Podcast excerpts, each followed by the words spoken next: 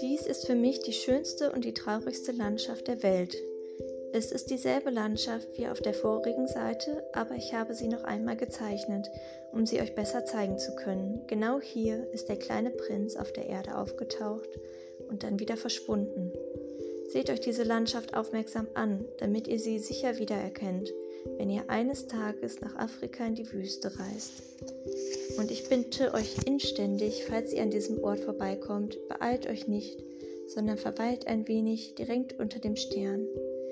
Wenn dann ein Junge zu euch kommt und lacht, wenn er goldenes Haar hat und nicht auf Fragen antwortet, so ahnt ihr sicher, wer das ist.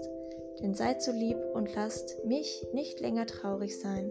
Schreibt mir schnell, dass er zurückgekommen ist.